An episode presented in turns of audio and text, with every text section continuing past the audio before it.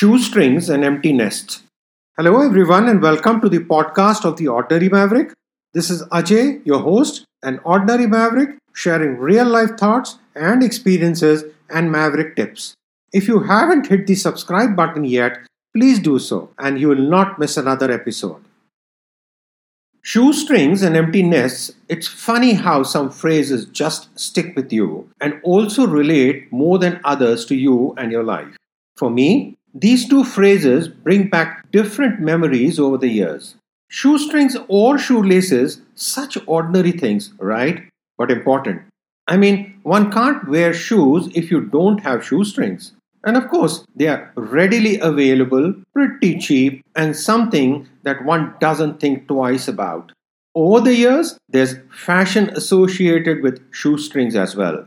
Different colors, bright, neon ones, as well as having matching laces for your shoes or even customizing the laces as per the shoes. Fascinating how the accessories to our dressing from head to toe have evolved over the years.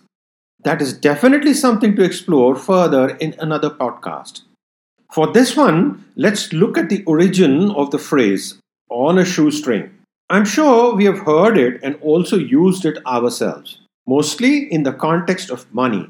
You know, like we did this vacation on a shoestring budget, or this business was started on a shoestring budget. Well, where did it all come from? Shoestring typically means a small amount of money which is generally not enough to fulfill its intended outcome. And the term used in budgeting processes is shoestring budget. And here's another term bootstrapping. It refers to those who live or work with shoestring budgets but learn to stretch their resources. Interestingly, there are a few theories on its origin. One theory is that you know sometimes when a shoelace breaks, we often stretch it to tie our shoes or then leave part of our shoe open. Well, it's the same with money that must stretch to achieve the bare minimum. That's why it's called a shoestring budget. Another theory is that in olden times there were these wandering peddlers who would sell or trade small items going from town to town. These items included needles, pots, and shoelaces. Apparently, shoelaces were very popular, and these wandering peddlers charged very little and also earned a very meager income. So, some believe that this is the connection of the term shoestring to a small amount of money. In any case, there is no firm understanding of the origins of this phrase. However, it is one that is widely used, especially with money, or shall I say, the lack of it. Well, it reminds me of the time when I was starting out in life, first job, not much savings, trying to buy a house. I've spoken about that in an earlier podcast too. But we pretty much lived on a shoestring budget at the time. And when we got married and went on our honeymoon, well, that was a honeymoon on a shoestring. Let me share some tips that worked for us. It's pretty much a standard practice all over the world for newlyweds to go off someplace, and it's called a honeymoon. There's a story there too on its origins, but let's get back to our discussion about shoestrings. At the time, we very much wanted to go for a holiday, a vacation, popularly known as the honeymoon after our wedding. The only problem was we were working off a shoestring budget. But let me tell you, we ended up having the most beautiful, to be envied honeymoon, and yes, it was pretty much on a shoestring. Now, what did we do? Firstly, we avoided all the typical honeymoon destinations. These were super expensive and came with premium costs. We both loved beaches, the oceans, so we opted for a lesser known place by the sea. Secondly, Instead of the five and seven star properties and hotels, we explored the state run properties and came across a true gem. It was the summer palace of the ruling dynasty at one time, right on the beach. You know, the government properties typically have the best locations, and we were super lucky to get a suite there at fantastic rates. Well, within our shoestring budget. The property was a recently acquired one, so not that well known. In fact, when we arrived there, we were the only guests. It was just perfect. Imagine just in this magnificent, huge palace in their best room overlooking the sea. The rooms were palatial, with a living room, huge bathroom, and a beautiful balcony that was so big it had a bed for lazing and enjoying the sea view. We got royal treatment considering we were the only guests there. And I have to admit, it was one of our most memorable holidays. Of course, it was our honeymoon too. I guess this experience has remained with us, and we always look for the off beaten track kind of places to visit and stay, and we have never been disappointed.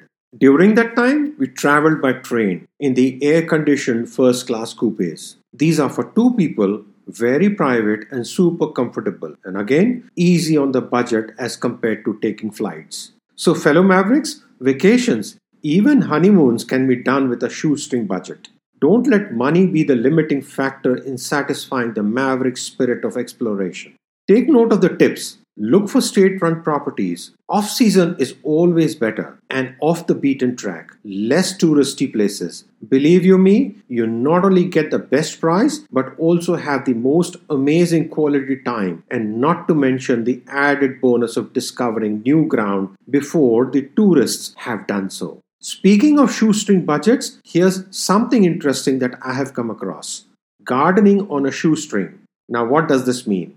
Often we see gardens and feel, gosh, I wish I had space to have a garden, or I would love to have plants but just don't have the money. We go to these gardening shops and the prices of plants and pots, as well as all the other things that are needed, soil, etc., can be a deterrent to our gardening intentions. One of my hobbies is gardening and I love it. Over the years, have loved creating gardens wherever we have lived. Costs? Well, next to nothing it wasn't so much about the money per se, but more for the sheer joy of creating something that gives so much joy and having fun while doing so. So, I would grow from seeds and in whichever container or grounds that were available at the time. Old kitchen utensils, buckets, cans, mugs, and the end result? Sheer beauty. Cost? Shoestrings. In fact, our chili plants in South Africa gave us so many chilies, hundreds in fact, that we never ever needed to buy chilies from the market all through our time there. If you haven't tried your hand at gardening yet, and if by any chance it's the cost that's making you pause, well, take that out of your mind. It's very much possible to have a garden paradise on a shoestring budget. I know that from experience. So, coming to the other phrase, empty nest. Well, actually, there are three things the empty nest, the empty nesters, and the empty nest syndrome, all very much interlinked. An empty nest or empty nesters are homes where grown up children have left home for study, work, and there are unoccupied rooms in the house, and also the parents are left behind, commonly referred to as empty nesters and the grief and sadness that results can lead to the empty nest syndrome. There are three things that empty nesters feel. One is grief, just that feeling of sadness. Two, emptiness. Suddenly life can feel empty. And three is fear and worry, the uncertainty and being afraid of life ahead. I mean, think about it for years, more than a decade and a half, or even two decades in some cases, where our lives revolved around children. Now, suddenly, the kids are gone and the parents are left alone. It's like a boat that's lost its rudder. I have experienced it. Both me and my wife became empty nesters some years back. And while some may get a few years between children leaving home, in our instance, we only had a year. It was back to back, and our nest was empty. I have to say, I didn't quite take it that well. It was a challenge for me to walk past their rooms, feeling the emptiness and knowing that our girls were not there. So I found a solution keep the doors closed. yes, it may sound funny, but just the simple act of closing the door hugely helped. I could just kind of pretend that they were inside their rooms and not feel the emptiness each time I walked past an empty room. Both my wife and I went through this period of adjustment as empty nesters. Perhaps it will resonate with some of you listening in too. It was almost like one has withdrawal symptoms, like such intense feelings of loneliness that would just set in, and you really missed the kids. We would call them constantly while having dinner, on outings, speak about them enjoying this dish or this place, and so on and so forth. And then at some point, the switch happens. I'm not entirely sure when, but one begins to feel more and more proud of the children's accomplishments and starts planning one's own time, including vacations. I remember one of our first vacations without the girls, just me and my wife, and we went down to the coast in South Africa. It was almost like coming to a full circle. We had our first vacation, remember the shoestring honeymoon by the sea? And here we were with our daughters off to college, once again back to a vacation by the sea, just about close to two decades later. Different periods of life help us grow and learn.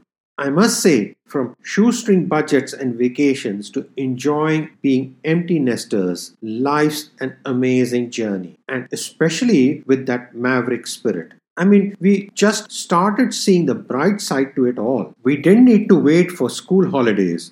No need to worry about only starting holidays on weekends as kids had school during the week and so on. All of a sudden, we could just take off whenever we felt like it, wherever we felt like it. And guess what? Being experts at shoestring vacations helped immensely. We didn't even burn big holes in our pockets.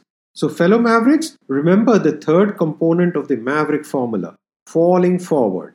Well, always, always fall forward regardless of the setbacks, the empty nests that can many a time throw one off course. So, here's to marching forward and, of course, enjoying the march. Do keep writing your comments and sharing your feedback at theordinarymaverick at gmail.com and follow me on Instagram, hashtag theordinarymaverick. I love hearing from you. This is Ajay signing off and wishing you have an amazing day, a super amazing year. Stay well, keep safe. Credits This podcast series was put together as a team effort from the Bhardwaj family. Concept, design, title, researchers, and reviewers Ajay, Sanjana, Avantika, and Niharika Bhardwaj. Script Sanjana. Cover design Niharika. All rights reserved.